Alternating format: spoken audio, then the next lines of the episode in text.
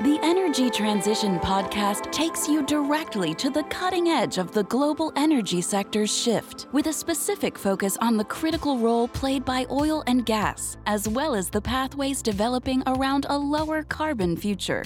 Your hosts, Leslie Beyer, Energy Workforce and Technology Council CEO, and Dan Pickering, founder of Pickering Energy Partners, are joined by Josh Lowrey, president of Upright Digital. Each episode engages industry thought leaders in an exploration of market moving trends and topics, including new technologies, ESG, capital markets, inclusion and diversity, workforce innovation, regulatory influences, and the voice of the people. Join us as the Energy Transition Podcast looks at the state of the traditional energy and oil field service sectors emerging technologies, and the path ahead in a world of lower carbon energy development. Welcome to the Energy in Transition Podcast. My name is Josh Lowrey. We are coming to you live from the Upright Digital Studios in Houston, Texas. I am joined, as usual, with the co host extraordinaire, Mr. Dan Pickering. Hello, Mr. Pickering. Josh, great to see you. Good to see you too. This is twice in one week I've seen you. It is a pleasure to see you again. Thank you. And and for our listeners who have no concept of time and when all this happens, it's what December eighth or something like that. December so eighth, yes. So the holidays are upon us. They have they have arrived with Thanksgiving in the rear view and Christmas in front of us, and Hanukkah is alive, and it, it's go time. We Yep. are right here. Yep, absolutely. So usually I start these podcasts by bragging about something awesome that I've done, but I went to something this week. There's no chance I can top this, so I really need to talk about you for a minute. it was we went to the Hart Energy um, 50th anniversary Hall of Fame party, um, which was incredible, and you were honored as an ace. And what does the ACE stand for? Agent of change in energy. Okay. And the agent of change in energy was a group of people that was honored for their role within the industry for now. And it was, but that's really a group of people that is doing exceptional things and has done exceptional things. And and really what it is, Dan, is it's the future Hall of Famers of the industry, of the energy industry. And what that group was doing was for the 50th anniversary is they were honoring the 50 inductees, the initial class of the Hall of Fame class of the oil and gas and energy business.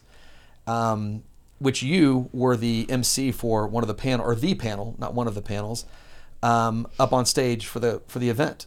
It was really it was fun, Josh. I mean, a couple comments I'd make, which was it's the first thing, you know, it's the first time they've done this. It's their inaugural Hall of Fame folks. And I mean, it was an impressive list and a good good chunk of those folks showed up. And so I've never I've never been to an event that had as many sort of heavy hitters in the energy business uh, in my life, and it was really cool to meet and see some of these people that you've only heard about, and and so they did a great job of of capturing kind of some giants in the industry. You know, was, they they listed them alphabetically, but Red Adair Yes. was the first one, right? A in the alphabet, but you know, Wild Well Fighter. I mean, just a legend, right? A and so it was it was a really cool event, and then these aces, the 20 aces, are basically, uh, you know, we're the young pups. I'm 55, but I, um, we're the young pups in the business. But um, you're right. I did moderate this panel, which was so on stage with with Harold Hamm of Continental Resources, Tom Petrie, a legend in the financial services business, um, a- a- around energy, and then Chris Wright, who speaks more eloquently about uh, energy and energy dynamics and decarbonization than anybody I know. And so um, it was just really fun to to sort of be in the mix there. It was a great time. Well, you know, you are a very humble guy, and you won't pat yourself on the back like I will pat you on the back. But truly, it was Just a, keep your hands on my back. Yeah, no, I'll give you a hug. It was yeah. a great. Truly, it was a pleasure to, you know, to watch you up there as your friend, and uh, just, you know, you you really are a great guy, just as a person. I tell people this all the time that ask about you. Um, you do care about the industry. You do move a lot of big puzzle pieces for the industry, and really watching you kind of keep those guys, you know, on point as each one of them like, hey, you have two minutes and trying to get them to, to stay within the time limits was impressive. Man- managing those three personalities with a timeline Yeah. or a deadline was was exciting, um, challenging, and and fun for sure. Well, you're you're very nice to say that, and um, I think I'm going to I'm going to move us along to the main topic of today, and I think that that our guest today is going to be a lot easier to keep on deadline and and I don't know. He was there. he he was there and and um, and we're excited to have you. So Dilanka Seimon, thank you for joining us.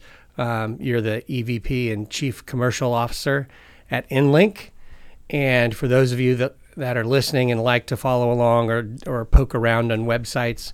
Um, EnLink's website is www.enlinkinlink.com. Um, so Dilanka, welcome. Thanks for being here. Yeah, thank you. Uh, thank you for the invite. Uh, it's good to be here. Yeah, to see you. And twice uh, seeing you guys this week as well. Exactly. This is, I mean, it's a homecoming practically. What did uh, before we get going? What did you think about that event? You know, my, my kind of thoughts the same as Dan. I don't think I've ever been uh, in kind of one room with so many k- kind of heavy hitters, people who've really been the kind of the pioneers and kind of the godfathers of, of the business, particularly in the U.S. It was really remarkable. Yeah, it was. I mean, it was great, and, and Everywhere you looked, it felt like, oh, there's that one. right, and and the CEO of EnLink was one of the the aces. So it was, you know, it was it was really neat, uh, really really neat, and and folks like, you know, Larry Nichols, who's this ex CEO of Devon, and Rick Muncrief, the current mm-hmm. CEO of, of Devon, were were both inducted.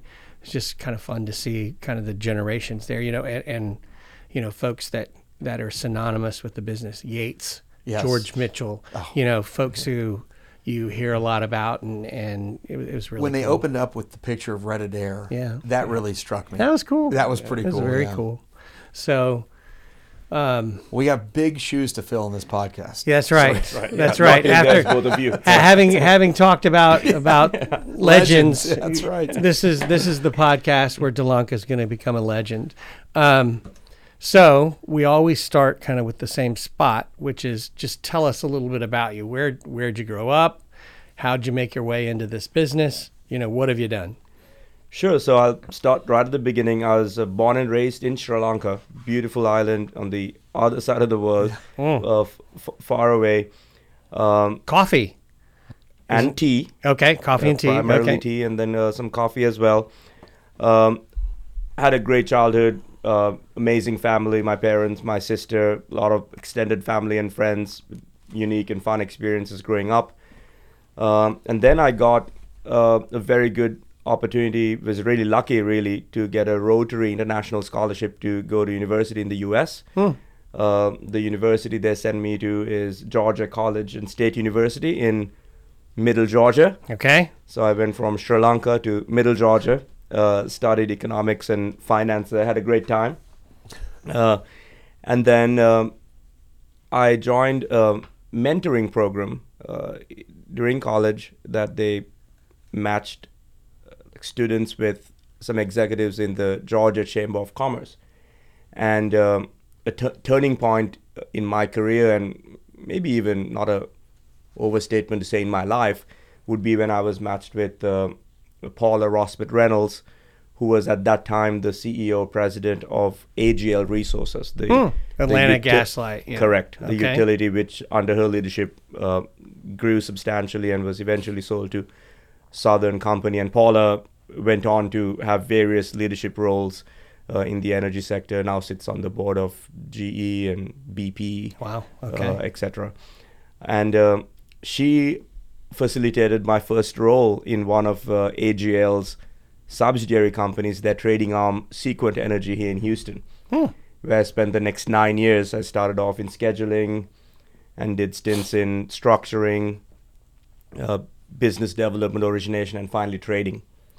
Uh, so that was an amazing time, you know, during that kind of 2003 to 2011 time time frame. You know, that was on the back of kind of the Enron. right. Enron had just blown up. Yeah. And then that, that that's when kind of uh, the we were thinking of importing LNG, And then, you know, six years later, looking at exporting LNG, shale was just coming on, massive build out in power gen, gas storage, etc. So fascinating time to kind of learn and kind of get that vantage point from on the trading side, uh, you know, being the intermediary between the producers and the consumers. Yeah. So that was really, uh, really a great time, uh, and I'm very fortunate to have got that start. Uh, from there, after a short stint, oh, by the way, during that time, I also went to business school at Duke, uh, and also got married uh, to my amazing wife, which clearly is the best decision I've ever made. Uh, and then And and you met her in college? I met here here in Houston at a party. Yeah. Oh, well, okay. Also Sri Lankan. So Oh, that was, no uh, way. yes, way. Yeah, that, that was that was quite quite unique and, and fun. And then um, from there I went to sh- two short stints at Wells Fargo Commodities and Southwest Energy, all in trading roles, and then went to BHP. It's one of the world's largest mining companies. You know, BHP uh, famously spent twenty billion dollars getting into the shale business, and uh, a couple of years after that, I had the opportunity to lead the um, gas and NGL marketing and midstream group that was really responsible for uh, optimizing the equity production in the U.S.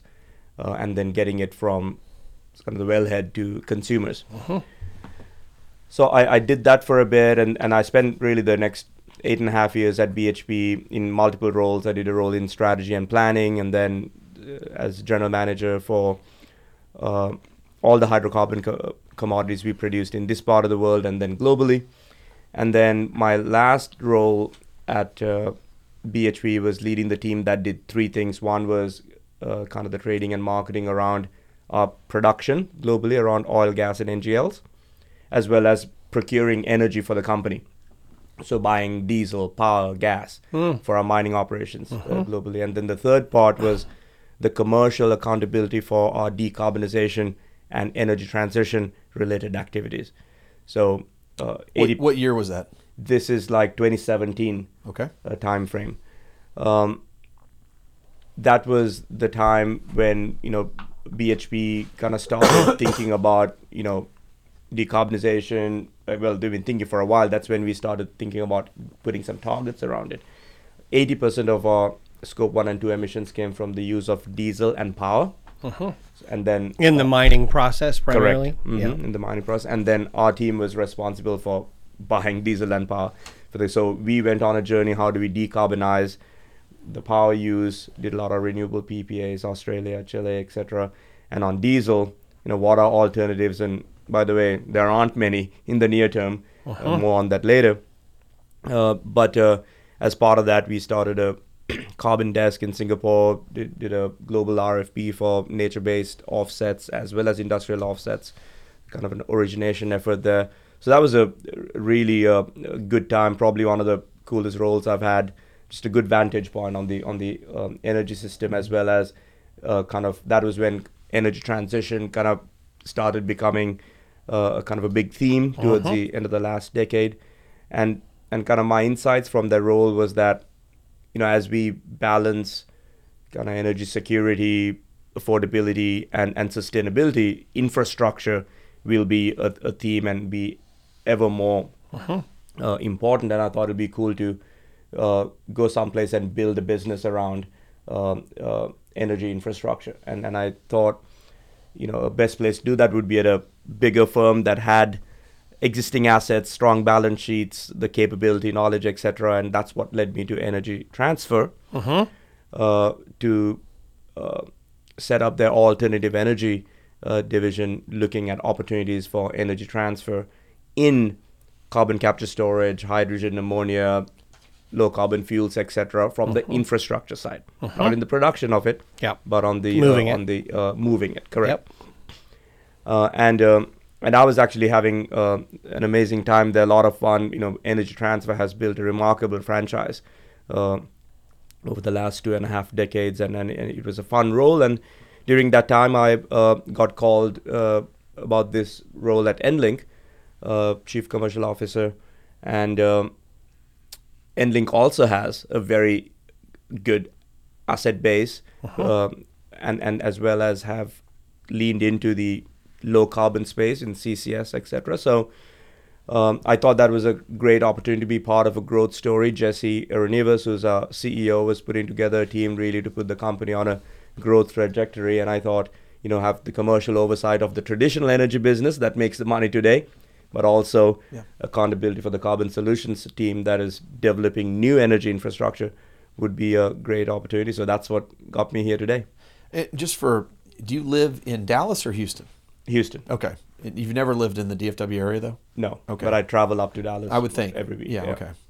He knows he knows both the Southwest Terminal and that highway very Okay. very very well. I'm sure. Forty-five or Yeah, Or exactly. Love Field, one of the two. I usually I usually fly. Yeah. Because I'm not a good driver and I don't like driving that much. Yeah. So I usually fly out. Okay. If if he did drive, he would be listening to the Energy in Transition podcast. The whole Nice plug. Up, Look at- upway. see how good we are. We All just Yeah. smooth. That's right. Throw that in there. So so Dilanka, just EnLink for a second. Help us for for those folks that haven't gone to the website yet or don't really know. I know it's a, a billion and change EBITDA business, so I mean it's a big business, but what is the business? Tell us a little bit about EnLink. Sure. Uh, so EnLink is, um, I would describe as a integrated energy infrastructure company for natural gas, natural gas liquids, and crude oil. We own and operate gathering, processing, treating, transport, fractionation, storage, and terminals. Okay. Right, taking these commodities, gas, NGLs, and crude oil from producing regions to demand centers. Uh, we have leaned in to the low carbon infrastructure space. More on that later, in around particularly around carbon capture storage being the uh, transporter for that. Um, you know, we are about six billion market cap publicly traded company, as you mentioned, about 1.35 billion EBITDA, about a thousand employees. Um, a great asset footprint with growth opportunities both in the traditional energy space, uh, but as well as uh, in in the low carbon space. They've had a great 20 year run EnLink. They've Sure. they've done a lot in the last 20 years. Yep. You know, that's where I asked you if where where do you live? Is I've had some friends that have worked for that company and they've just done well over the last 20 years. They seem like their management team is smart. They, you know, I'm sure you mentioned a couple of the people. And didn't you say one of the guys was a, a, He was one of the aces, the CEO, Jesse. Was yeah, ace. I mean that's they've got good people up there. I'm sure that. How do you enjoy working there so far? I mean, because you're Yeah, it's great. Look, the the company culture is great. You're right. They've built built again a remarkable franchise uh, over a couple of decades. Uh, very good assets, good people, and, and a lot of growth opportunities for us. Yeah. You know, and one of the things, Josh, we our podcast has been primarily folks like Dilanka that are straddling conventional energy and, and new energy. But um, when you think you talked about the growth of, of EnLink, if you think about what the U.S. has done on the traditional hydrocarbon side, I mean, we've gone from 75 BCF a day of gas production to 105. We've gone from 5 million barrels a day of oil to 13, you know, shale boom, all that. And so everybody tends to think about upstream when they think about Right. that. But it's all got to move. Yeah. Right? It all has to get from point A to point B or C or D or wherever, whatever point it's going to. So um, midstream's been a really kind of sneaky winner and all that because big time. because the volumes move regardless of the price. Mm-hmm. so that's a pretty sweet spot to be when you're getting paid if oil's 50 or 150. Um, so as you said, Delanca, you're you started in, in gas trading and, and moved through various sort of leadership roles, you know, and now I, I think you're one of the top five or six guys at at EnLink. So, um, talk to us a little bit. If you if you went back and looked at a hinge, was it you kind of got out of the trading business, you know, uh, but I mean, was that a defining moment for you, or what? How do you think about key elements of getting to here? Yeah, no, that's exactly right. First of all, I'm like very fortunate to have kind of stumbled upon the energy business, uh, as I had described how I how I got there, which is just so dynamic and has lots of very very good uh, g- good people. Really enjoyed it. Now, one of the key kind of decisions was indeed when I joined BHP, having spent about ten years in kind of the trading side Yep. in the US, kind of learning the gas grid, etc. going to BHP was kind of a departure from kind of more the trading, kind of the frontline roles like that, to a more multi-commodity but Mm-hmm. much more global uh, Yep. p- perspective, uh, and that that was kind of really fun because it kind of broadened kind of my vantage point um, on on the energy system. And then the second point was when I left BHP to go to Energy Transfer to kind of dabble in new energy infrastructure. That was a bit earlier, uh, as just as it was getting started. Yeah. So to have kind of a front line seat around what are the challenges, what are the opportunities um, in trying to develop this energy system for this uh, You know, energy evolution. So That's what I that, that 2017. correct. That's yeah. why I was asking you what year that was. And, and one of the themes that we hear on this with the guests is a lot of, you know, the people that we have in here are these early adapters and they see it. Did you see something coming? Were you trying to look for the next thing or is it, I, I don't, I mean, you seem very prepared. So I don't think that much of your life has been happenstance. Were you, are you kind of looking at where the puck is going to be for lack of a better metaphor? How did you, did you know it was going to be there? No, I, I can tell you, can't, can't take credit for that. It was really uh, my role at BHP, I think, which really helped. So around that 2017 time period, that is when we were kind of really starting to look at what are the levers to decarbonize power use, what are the levers to decarbonize diesel use. Okay. Uh, and and our team had kind of the commercial accountability for looking at that. We had a technical team that looked at the technical levers and kind of the merging of those two. Like, okay, what makes sense? What's possible? what's Yeah. possible and when and if we don't have something today what might be emerging ideas Mm-hmm. and that is kind of where i kind of got the kind of on the job training so to speak which which then in 2021 is when i uh, made the call to go into energy transfer Okay. to kind of do that more on Okay, that was 21. Yeah. Okay. Yeah, and and w- we're going to spend a lot of time in in the low carbon side, but um, you've been around this all pieces of this business for a long time. We've got LNG exports and all of those issues here in the states right now. Um, how do you think about gas and the kind of the future of gas? Are, are we going to are we what's your target for LNG exports or you know I mean just again you're watching it tell us where it's going Yeah, so first of all, you know, if you were to think about gas, first of all, gas is pretty abundant and extraction methods are pretty homogeneous, right? So which means gas is always going to be pretty well priced and affordable. So if you think about if you think about it from the lens of kind of the energy trilemma, so it's gas is affordable fuel. Um, you know, it occupies about 25% of the global energy mix today, as does coal. Coal is about 25% of the energy mix. So coal to gas switching is actually one of the best levers we have uh, for, for, for decarbonization because because gas is much more lower carbon footprint than than, than coal. Um, and then we've figured out a way to transport gas, store gas, transport it internationally via LNG, etc. And we've continuously tweaked that to where we've reduced the costs in, in, in, in that chain. So in that respect, natural gas is a very versatile uh, fuel. And even with um, what I'm sure will be a remarkable continued growth in renewables into mid-century, I think gas will continue to play a significant role uh, in the energy mix, particularly in the context of that the world is continuing to need more energy, Yes. and there's a substantial amount of the world that doesn't have access to continuous energy, right? The part of the world that I grew up, for an example, right? So, so I think I think gas uh, play, plays a huge role, and and then in, the U.S. has a great opportunity to kind of produce this um, sustainably, produce it well, responsibly, and then export it. Um, so that's not only bodes well for the energy producers in the U.S., but also for uh, the midstream companies, the infrastructure companies like ourselves. Everybody moving it. Yeah. Do you think that one of the things, and and I've talked about this for a number of months now, and haven't haven't done the work. Um, Russia and the Ukraine and and cutting off Europe, and everyone's kind of trying to step in and fill the void of 20 BCF a day of gas that's that was going from Russia to the to the European Union. Do you think that you think we'll oversupply in the in the rush to fill the gap? Are we going to have too much gas on a global basis at some point, or does that market sort of normalize because LNG is so expensive? It's hard to oversupply the market because everything gets contracted. look, in the energy business, we are kind of famous for rising to the occasion uh, very quickly, particularly in, in the US. Yes. And that does create these Yeah. these swings.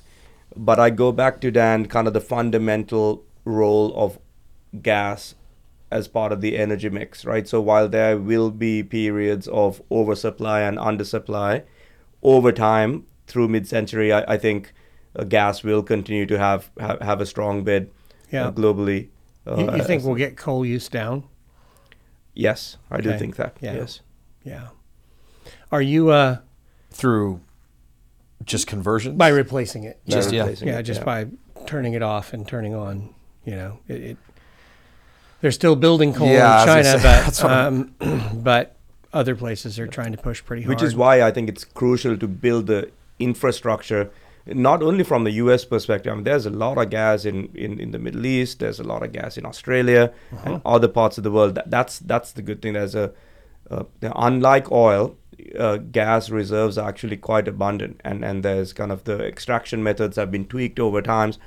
So uh, so it's the infrastructure build that is necessary to kind of get that to the right places as well as then export it Yeah. Liquefy it, regasify it, get to the demand points. is talk to us. We've talked about gas. Talk to us about this is high level, but I mean net zero.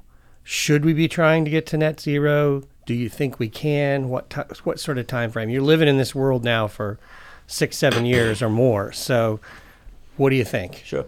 Well, first of all, let me say like my personal view, right? Yeah, not, yeah. not not not necessarily company view, but um, my personal view on net zero is this: if if we as a global community say we have to get there at any cost, no matter what, I think technically with with what we know now and with some reasonable assumptions on technological advancements, we can get there. So Now- it is feasible. It is feasible. But it doesn't mean that we will or that we should. Because in doing that, we will have to make choices, some harsh choices, right? It will require kind of investment dollars. I mean, you've heard the numbers. I mean, it's almost silly to kind of think about going into this trillions, space, yeah. trillions of dollars going into this space, which means it'll come at an opportunity cost of it not going to other spaces mm-hmm. like Yep. building roads and airports and dams and other things, right? So, so money will flow. Money will have to flow there. It will mean increased energy costs, um, and and the people who will be most impacted by that are the multitude of people living in non-OECD countries who are energy impoverished today. So their opportunity to emerge from that situation to a situation that kind of some of the developed countries uh, enjoy today is going to get compromised. So you will have to make these choices, and some of these are pretty brutal. So I don't know whether we will, as a global community, will be able to coordinate to do that, and and what you know what the unintended or sometimes intended uh, consequences might be. So that's why I think the path to net zero, while technically possible, uh, they have some real constraints to it. Now, absent some technological kind of innovation Yeah. and scale and acceleration Cold fusion. that we can't see right just this second. Yeah. you know, Josh and I were talking before we started recording. This is it's the end of the year. Nobody really wants to come and do a podcast the week of Christmas. Uh, no surprise, but we're talking about putting together this sort of best clips from. I think we recorded 12 or uh, 18, 18, yeah.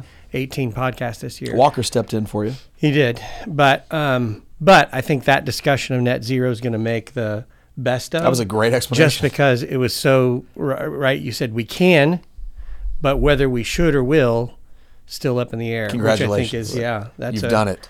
That was really that's right. That's right. We're gonna we're gonna we're gonna Lauren run with Mark that it. one. He's done it. That's Yeah. that's going in the clips. right. So Dilanka, you're you're the chief commercial officer, which means I think the way you described it to me is you're out in front of your customers all the time. So, what are the customers? What are and, I assume that means the big industrial companies, et cetera. What are the hot buttons for them around, you know, low carbon, decarbonization, et cetera? What do you think is important to them? Look, I think a lot of our customers are really grappling with the scale and pace in which they lean in to the decarbonization space. Uh, now, in the US, of course, the policy support helps some of them to kind of Yep. take those first steps necessary. This is the IRA and tax credits. and That's stuff. right. Yeah. That's right. And and uh, but what where what everyone's thinking about is where and when might consumers' propensity to pay for low carbon commodities emerge, right? And I've been kind of thinking about it, you know, since the mid part of the last decade, and and we, you know, there there's some evidence that maybe the kind of the pet chem related kind of plastics and th- those consumers might have some propensity some of the uh, in, in, in vehicles for an example in evs you've demonstrated that that those consumers have, have uh, some willingness to pay but it has not emerged very very clearly And, and, and I want to just clarify propensity to pay, meaning folks are interested if the IRA is paying for it. correct But you're, you're saying, nope, I'm going to put a cost on carbon and I'm going to pay to abate. And so I want to spend my hard cash Right. to do it. And it sounds like folks are trying to figure that out and they're not rushing. People want to do better. Yeah. But at what cost? That's right. So, so while the policy support maybe helps them to get going now, over time, there has to be uh, it has to normalize somewhere, and someone has to pay for it, mm-hmm. right? So whether that gets translated to a tax that everyone pays, or is it uh-huh. more per commodity where people can choose to pay or not? That's the that, that that's the big question. Mm-hmm. And and what industries? Again, think back to your BHP days as well. What industries do you think are most forward leaning? You said maybe plastics, but um, is it different? Is it different by, you know, some care more about carbon capture, others are thinking about hydrogen, or is it all kind of a blanket uh, in the minds of, of the clients these days? Look, I think when, when you're looking at decarbonization, first of all, you have to think about kind of the abatement cost per sector. I think this search for like a silver bullet is is is a is a tough proposition, right? So you just got to try to figure out what is the best decarbonization decarbonization solution for that particular use case. Um, and and going from kind of the BHP days, you know, we, we found like for an example for for nickel, uh, we we found that some consumers uh, in in the battery space would pay a little bit more for kind of sustainably uh, produced um, nickel. As I mentioned in the plastic side, I mean there's some evidence that there's there's a uh, interest in paying for, for that in the aviation space. You know, you can buy kind of carbon offsets Yep. for your flights, things like that. So there was uh, SAF s- too, some, I some yeah. evidence evidence there. So then SAF is one thing that enables that. What, Uh, what is SAF? I should should I? I'm sorry. Sorry. Sustainable aviation fuel. Okay. Yeah. United. I Actually, now that you say that. Cooking oil to jet fuel, Okay. kind of. Um, but there is there is not a whole scale sector where you can say okay this sector is clearly the the, the, the leader not yet yeah So you guys, you guys, EnLink, um, as a midstream company, you're you're focusing on the low carbon. You called it an area of opportunity, which is we've come quite a ways, Josh. I would say in the last five years because you know the, the traditional oil and gas industry was perceived as fighting decarbonization for Yeah. a long time. And I think particularly the midstream and, and the OFS sector are sort of waking up to this like, wait a second, we can make money at this. So You know, I don't mean to hijack your interview here, but on that note, the my conversations are changing um, with the friends and that we have in the oil and gas industry. With the term ESG, is mm-hmm. you know people are dissecting it a little bit differently now, and they're understanding that you know that term doesn't mean what they thought it did. It doesn't have this totally negative connotation. They're under, they're able to tell you know exactly what it means and they do know that hey we're doing a lot of great things now and then we need to highlight the the E the ES and the G and then they talk about you know in in that same vein here's what we're doing with regard to our clean drilling and here's what we're doing to our digitization and I I heard this conversation just within the last week and there was one out of five people that was really just hammering on you know that term and and that whole you know we do oil and this is how we do it, and the rest of the four people were kind of pushing back on them. and I thought this conversation wasn't happening a year ago, mm-hmm. and I was thinking, you, you know. Basically, this podcast is working. I will take full credit. Yeah, there you go. Uh, but I mean, really, the conversations, joking, all joking aside, like these conversations, as you said, an area of opportunity that big companies are taking, you know, viewing it that way. This wasn't happening a Right. year or two, three, whatever the number is, it, you know, however period of time. So I agree with you, and you're right. They are looking at it differently. Yeah. So you guys have several carbon capture projects.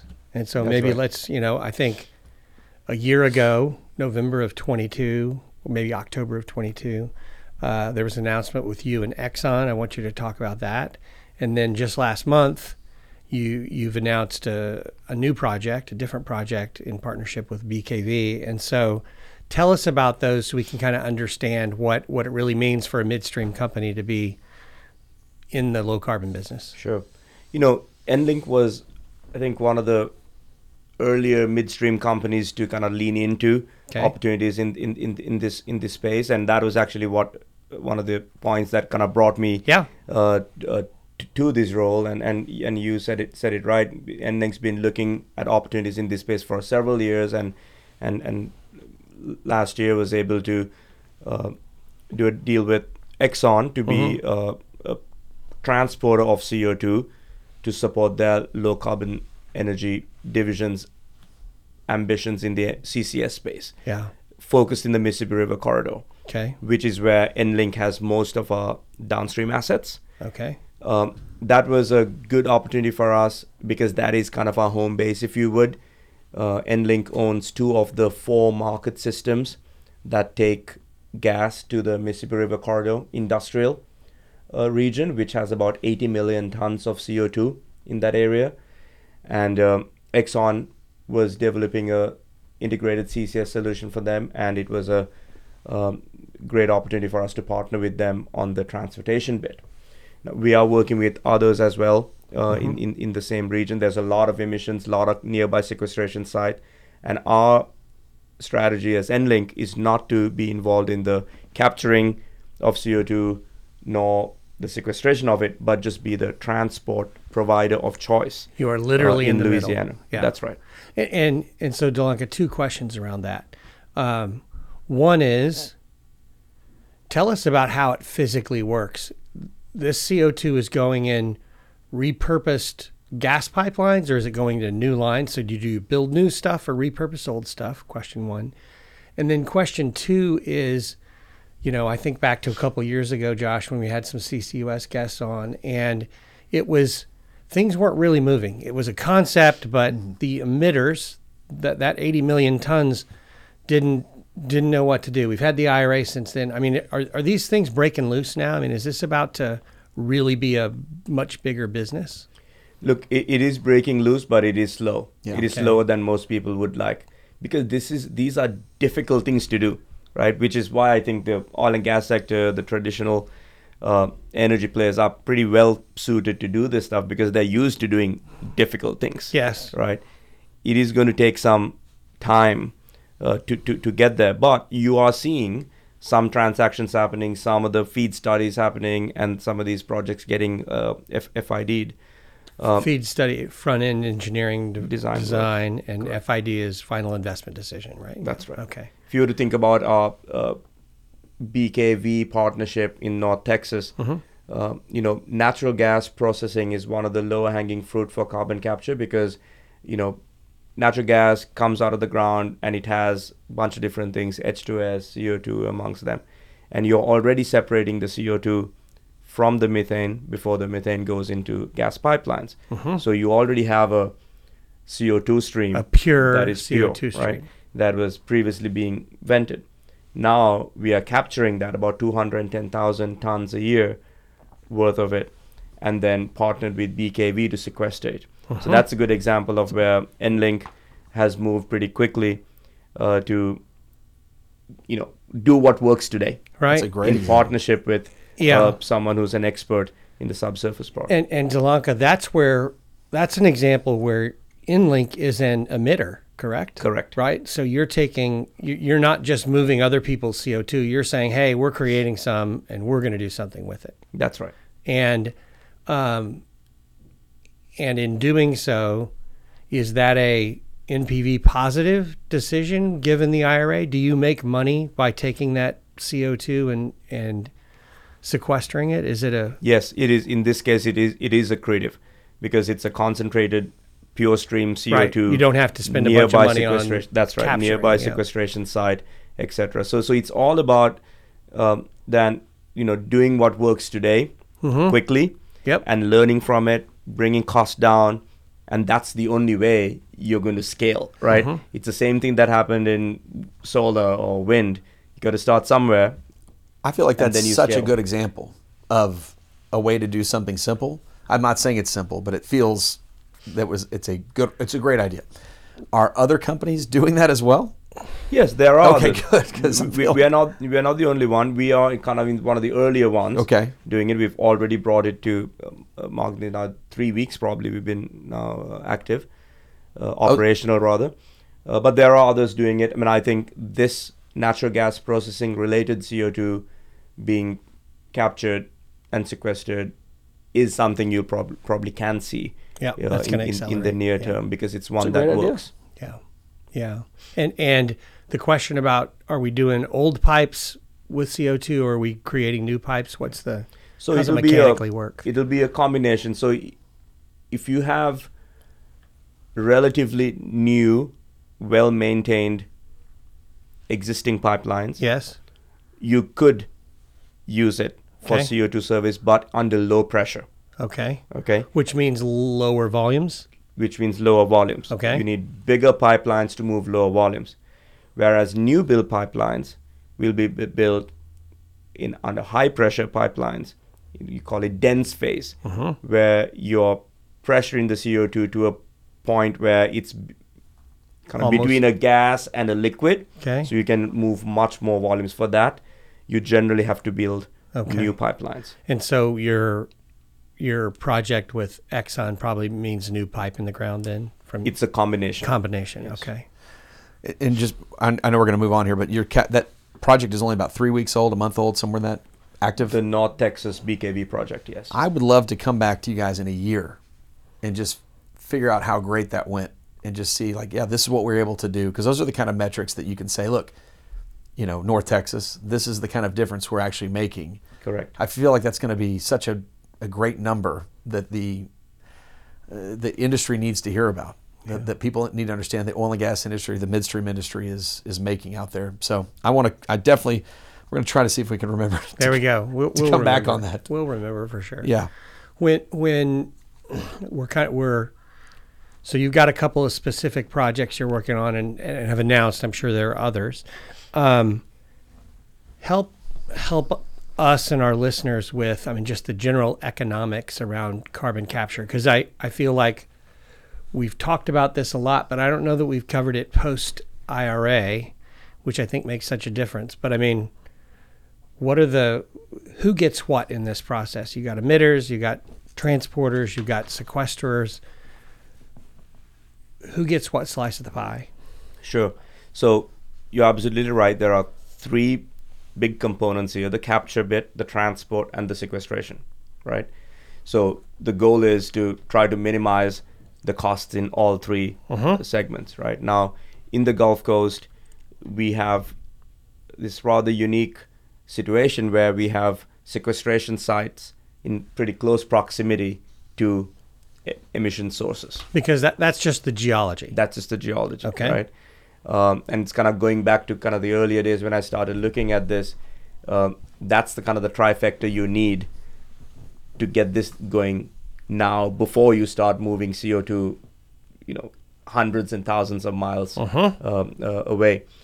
So when you think about those three uh, segments, the the sequestration and transport part of it is probably the the uh, easier. I'm not saying it's easy, uh-huh. easier one to kind of get get your head around because ultimately it's about a sequestration site development, strat well, and then a ultimately an injection well, and it's all about what kind of scale you can sequester and how long and how much CO2 you can put in that under that wellbore, right? So that will determine how much it's going to cost to do the sequestration part. The pipeline is unsurprisingly how Distance. what's the distance? Yeah. How much CO2 are you, are you uh, are you going to flow through it? This the capture part is the harder part because not all CO2 emissions are created equal. So different processes have different costs to capture it.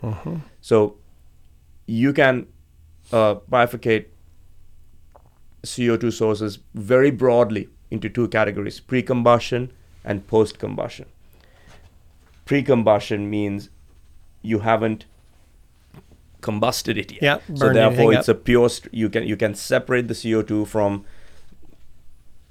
you know say the natural gas stream for an example or any other stream and then you have a pure stream of CO2 that's coming out and that is actually cheaper to capture.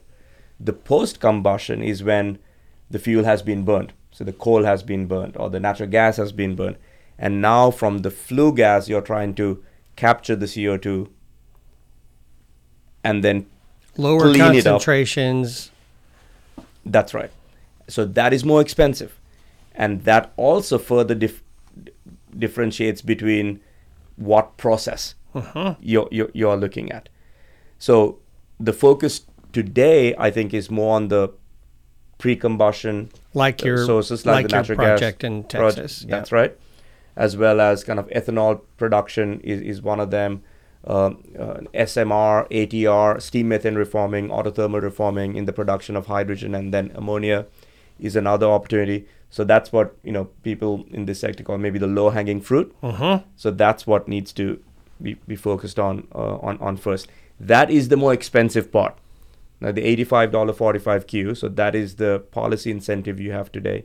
Eighty-five dollars per ton of CO two sequestered, and you have that for twelve years from the time you start.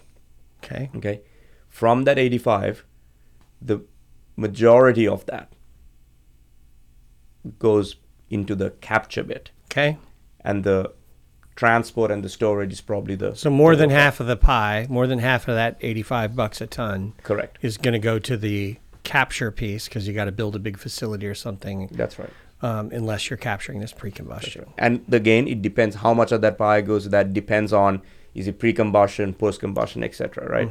But the reality is, for most post-combustion CO2 emissions, the eighty-five dollar credit doesn't still work. It's not enough. It's not enough. It's not enough. So two things need to happen: either that needs to increase, or it can stay the same. Somebody is willing to pay more. the emitter or- has to say, "I will pay to capture the CO2 because I want to do good or, or whatever it is." Feels like that's back to your first question. People want to do well, it's just at what cost? Yeah. No, that's right. That's right. Um, so what's what's your your injection volumes in Texas are roughly how much It's about two hundred and ten thousand tons a, a year. year? And um, a big a big project, you know, uh, a big project would be what a million tons a year or That's right. So some of these sequestration sites typically, we, you know, to have a scalable sequestration site, you need to have, you know, kind of per well, one to two million Uh-huh. kind of tons, and then you have to have like couple of those wells. Right. So uh, uh, most of the scalable sequestration sites that are being developed kind of generally talk about, you know, four to six, eight tons a year of Mil- sequestration. million tons, right? Million Yeah. tons. Mhm. Sorry, four to six Yeah. to 8 million tons of sequestration capability per year. Yeah. So in this Mississippi River corridor that you were talking about, there's 80 million tons of emissions. That's a we're going to need eight or 10 projects That's to, right. to handle that if it, if it were all to be sequestered. So that's the kind of that's the prize for you guys is you're going to move all that. You want to move all that around. That's right. So, so our kind of stated aspiration is to be the CO2 transporter of choice in the state Yeah. of Louisiana, particularly around the Mississippi River corridor, which is our backyard. Yeah. Um, so carbon capture, moving moving CO two around. That's that is clearly the the thing that EnLink's doing, having success with right now and focused on. But You mentioned a minute ago. You mentioned hydrogen. You mentioned um, ammonia.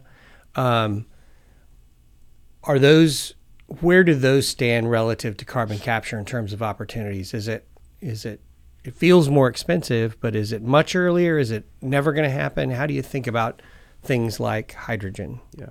So if you were to talk about hydrogen for a bit, uh, Dan, I think you've heard me say this before. We've got to think about, you know, the use of hydrogen uh, and how it'll compete with its com- with its other competitors for that intended use, right?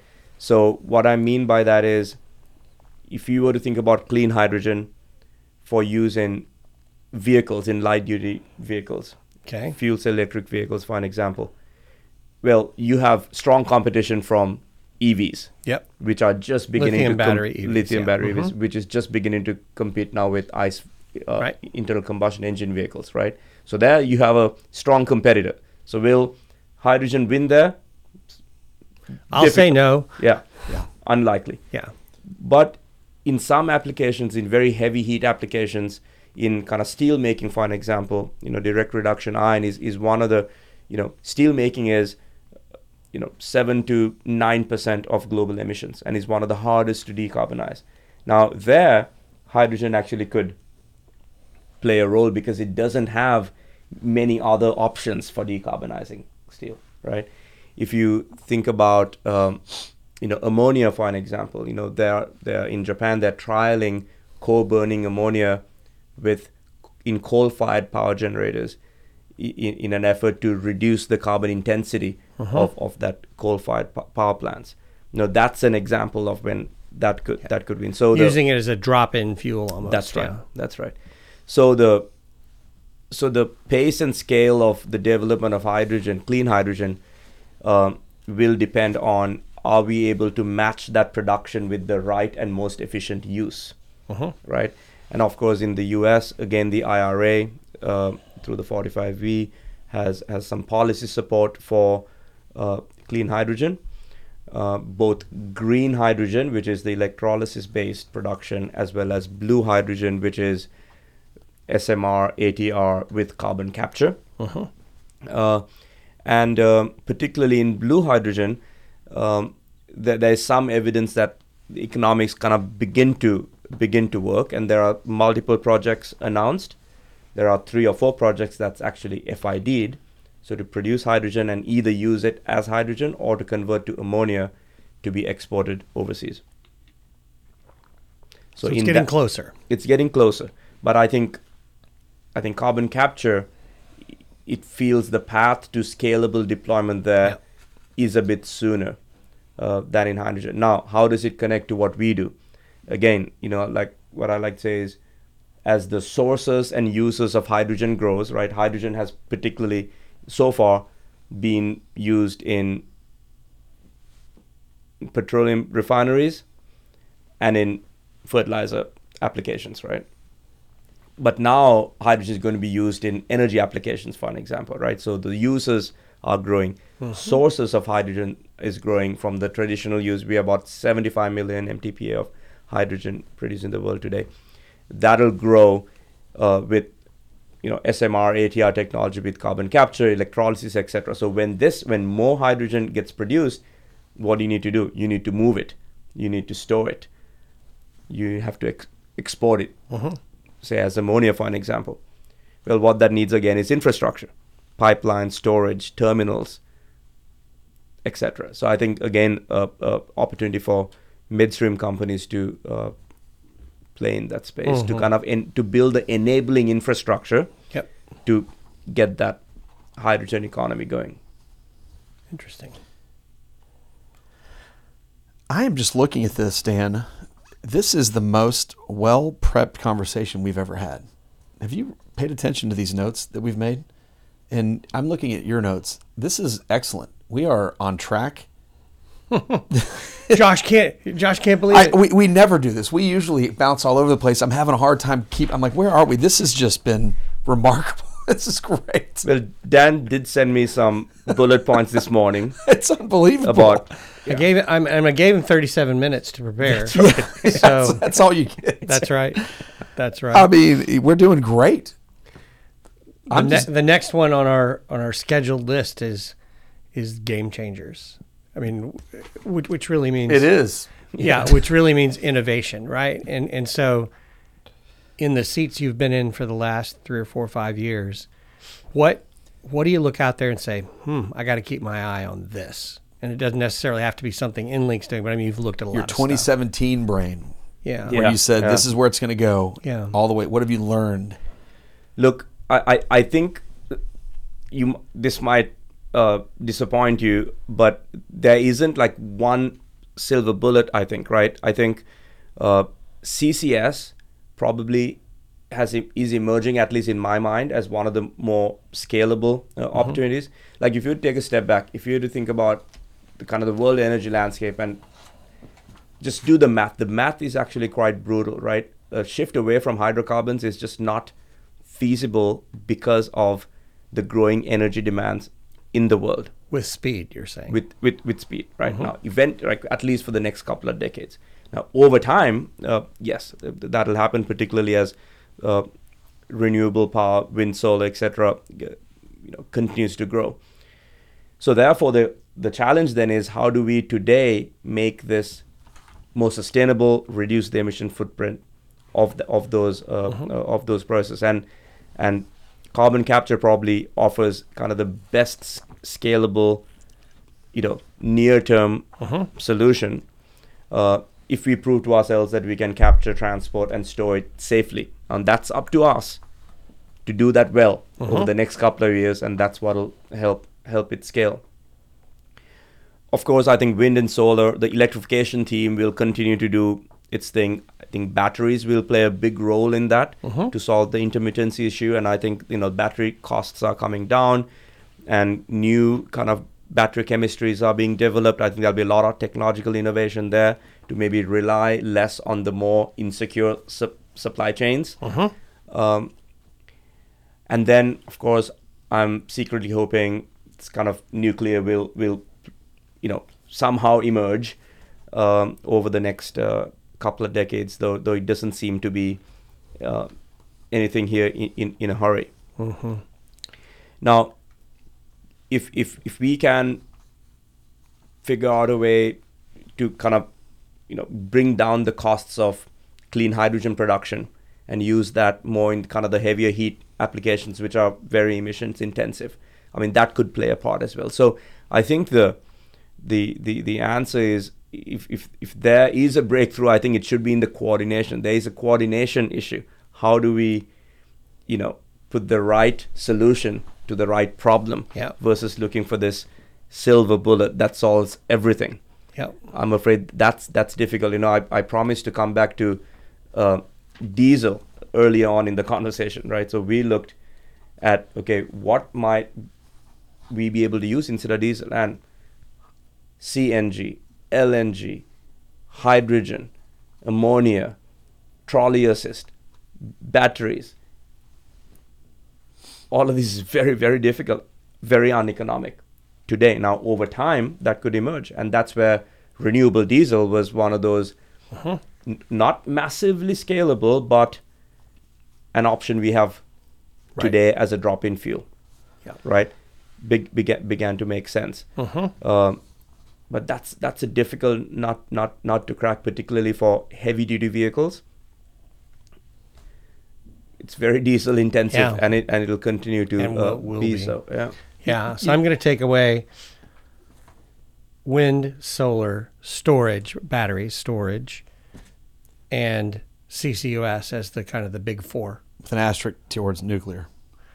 Well, I I mean, I think nuclear, hydrogen, n- n- nuclear, in my opinion, I'm breaking the rule of being a podcast host and throwing out my own opinion as opposed to asking the guest. But um, nuclear is a timing issue, not a technical issue. Hydrogen's a technical issue, technical economic issue from from my perspective. And both of them seem to be t- take some time. Well, I'm going to take away here the one of the things you said was a coordination coordination issue. Uh, issue, excuse me.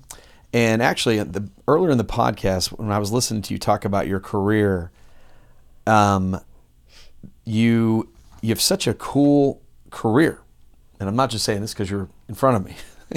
you it's unique. It's unique because it's oil and gas related, and you're a supply chain guy with you know some with some sales and whatnot. And I thought to myself as you were talking, I thought it takes it reminded me of that book Outliers, the Malcolm mm-hmm. Gladwell book, and how it's usually these people with these where a set of circumstances and then timing happens, and that timing usually equates to their moment of opportunity to step into something. And if they have the moment of opportunity and they and they're given the, and they step in, they can do great things. And so you were describing your background in Sri Lanka to Georgia to Houston is a very uncommon background. That's right. You know, and then within there, the pipeline to oil and gas to frack to this is a an uncommon career path. And I as so you're describing that, I thought it's going to take something like this to understand all the different moving pieces of a puzzle. So then when you said the coordination issue issue, I I really thought I wonder if he sees the irony in his path to be able to see that there is that coordination uh, moment. So, you know, there's someone that's going to hear this that has some crazy background that they I don't know if they view it as an opportunity for them, but it's going to be someone like that that you and, and others that you're bringing up, et cetera, um, that I hope that they hear this. And, and I'm, I'm glad that you said that because actually I, I think that's a really good point is, you know, we don't know who's going to make the difference, but it's going to be somebody that we don't expect that has all these different puzzle pieces that they're able to co- coordinate it. So that's what I'm taking out of it. Or it will be Elon Musk that does it because he does everything. He does everything. Yeah, so it's either him or somebody with a Yes. unique background. So Elon, Dilanka, or someone. that's right. I think that's the first time and probably the last There you go. those two names will be in the same sentence. Maybe not. Um, what what advice do you give? your your you're traditional oil and gas person, energy person that's kind of transitioned into this lower carbon environment. Um, you got any advice to others who want to do that, or what? What do you what do you say to thirty year olds that want to? Look, I, I think I would say, you know, try to get kind of different experiences. Josh, you, you mentioned earlier kind of the outliers um, uh, book, etc. You know, I think you have to try to get different sets of experiences. That'll help you get kind of different vantage points. That's going to help, I think, in this coordination issue because if you if you do only one thing, Yeah. then you, you it's difficult sometimes to see kind of other points of, of, of view. So I think a, a, a diverse experience set probably is one thing to keep. An open mind is is one of these things. Like i think if you th- particularly when you think about the evolution of the energy system i don't think anyone can say hey it's going to be this way or the other way. I think you had to think in kind of frameworks you had to think in scenarios. You know what are the various scenarios the world ends up being in 2050 and what's the energy mix in each of those scenarios right? And then if you're driving towards one scenario versus another well, then you have a differentiated energy mix. So to keeping an open mind uh, about that i think you know just say, oh that'll never work or this is the only way it'll happen i think is it will be uh, will be counterproductive.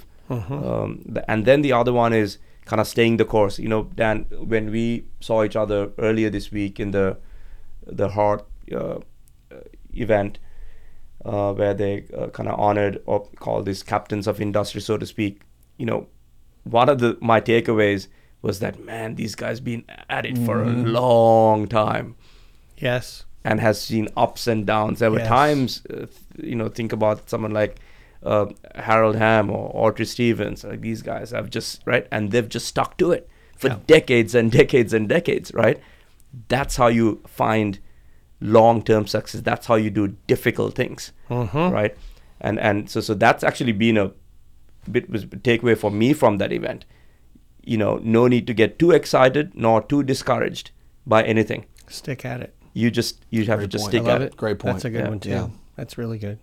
Um, let's finish with a change of topic. So your bio, you're you're on the board of Houston's Big Brothers Big Sisters organization. Um, I don't know if that means you have been or are a big brother, um, but give us a give us a feel good story around Big Brothers Big Sisters.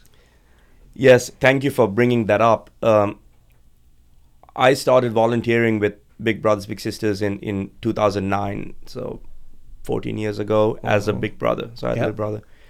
Um, and one thing that led me to that is because I've been just the beneficiary of a lot of people's goodwill.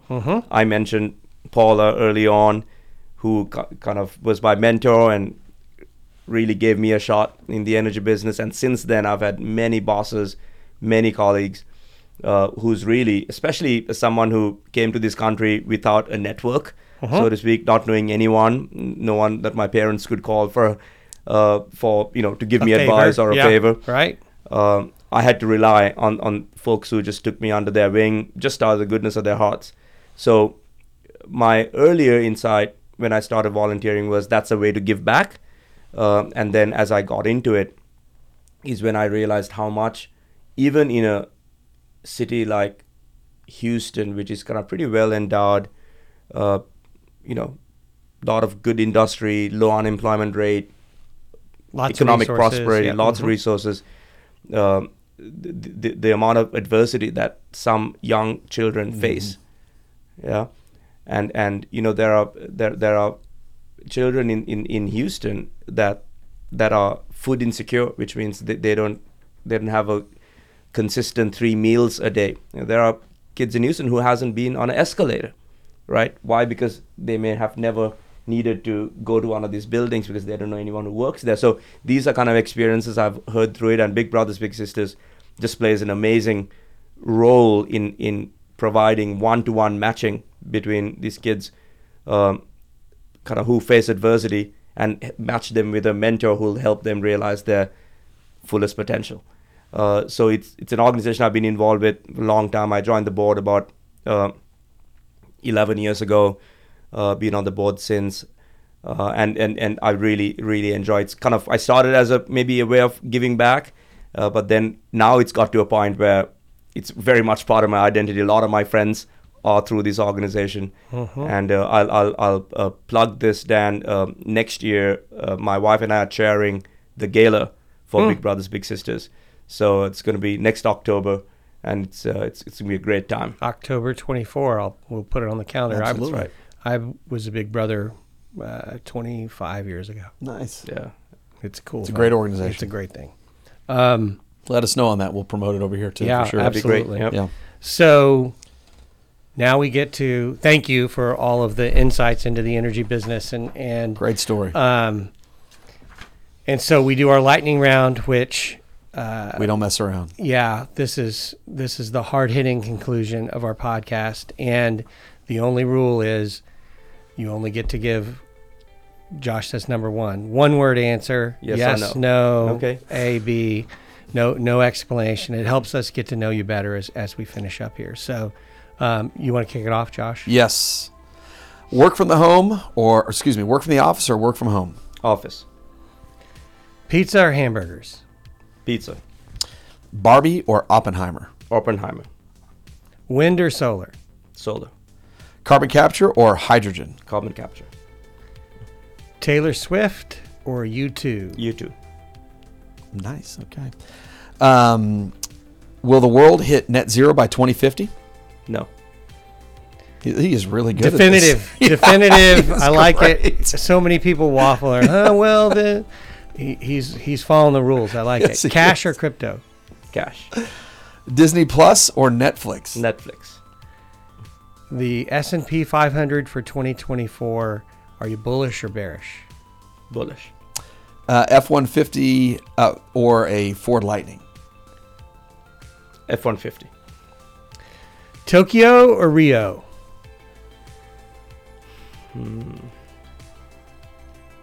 I like both those cities very much. Tokyo. Um, does the um, you, you take these next two, and I'll get this last one here. That way you can. Okay. Yeah. Uh, does the Ukraine conflict continue beyond June of 24?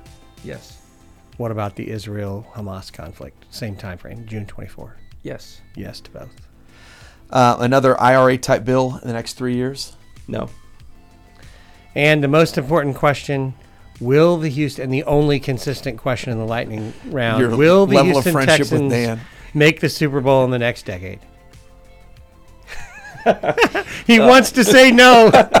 he looked at me and laughed. No, you if you live here, yes. Of Thank course you. the There you go, buddy. Yes. Dilanka Seimon. Higher than chance of meeting net zero in 2050.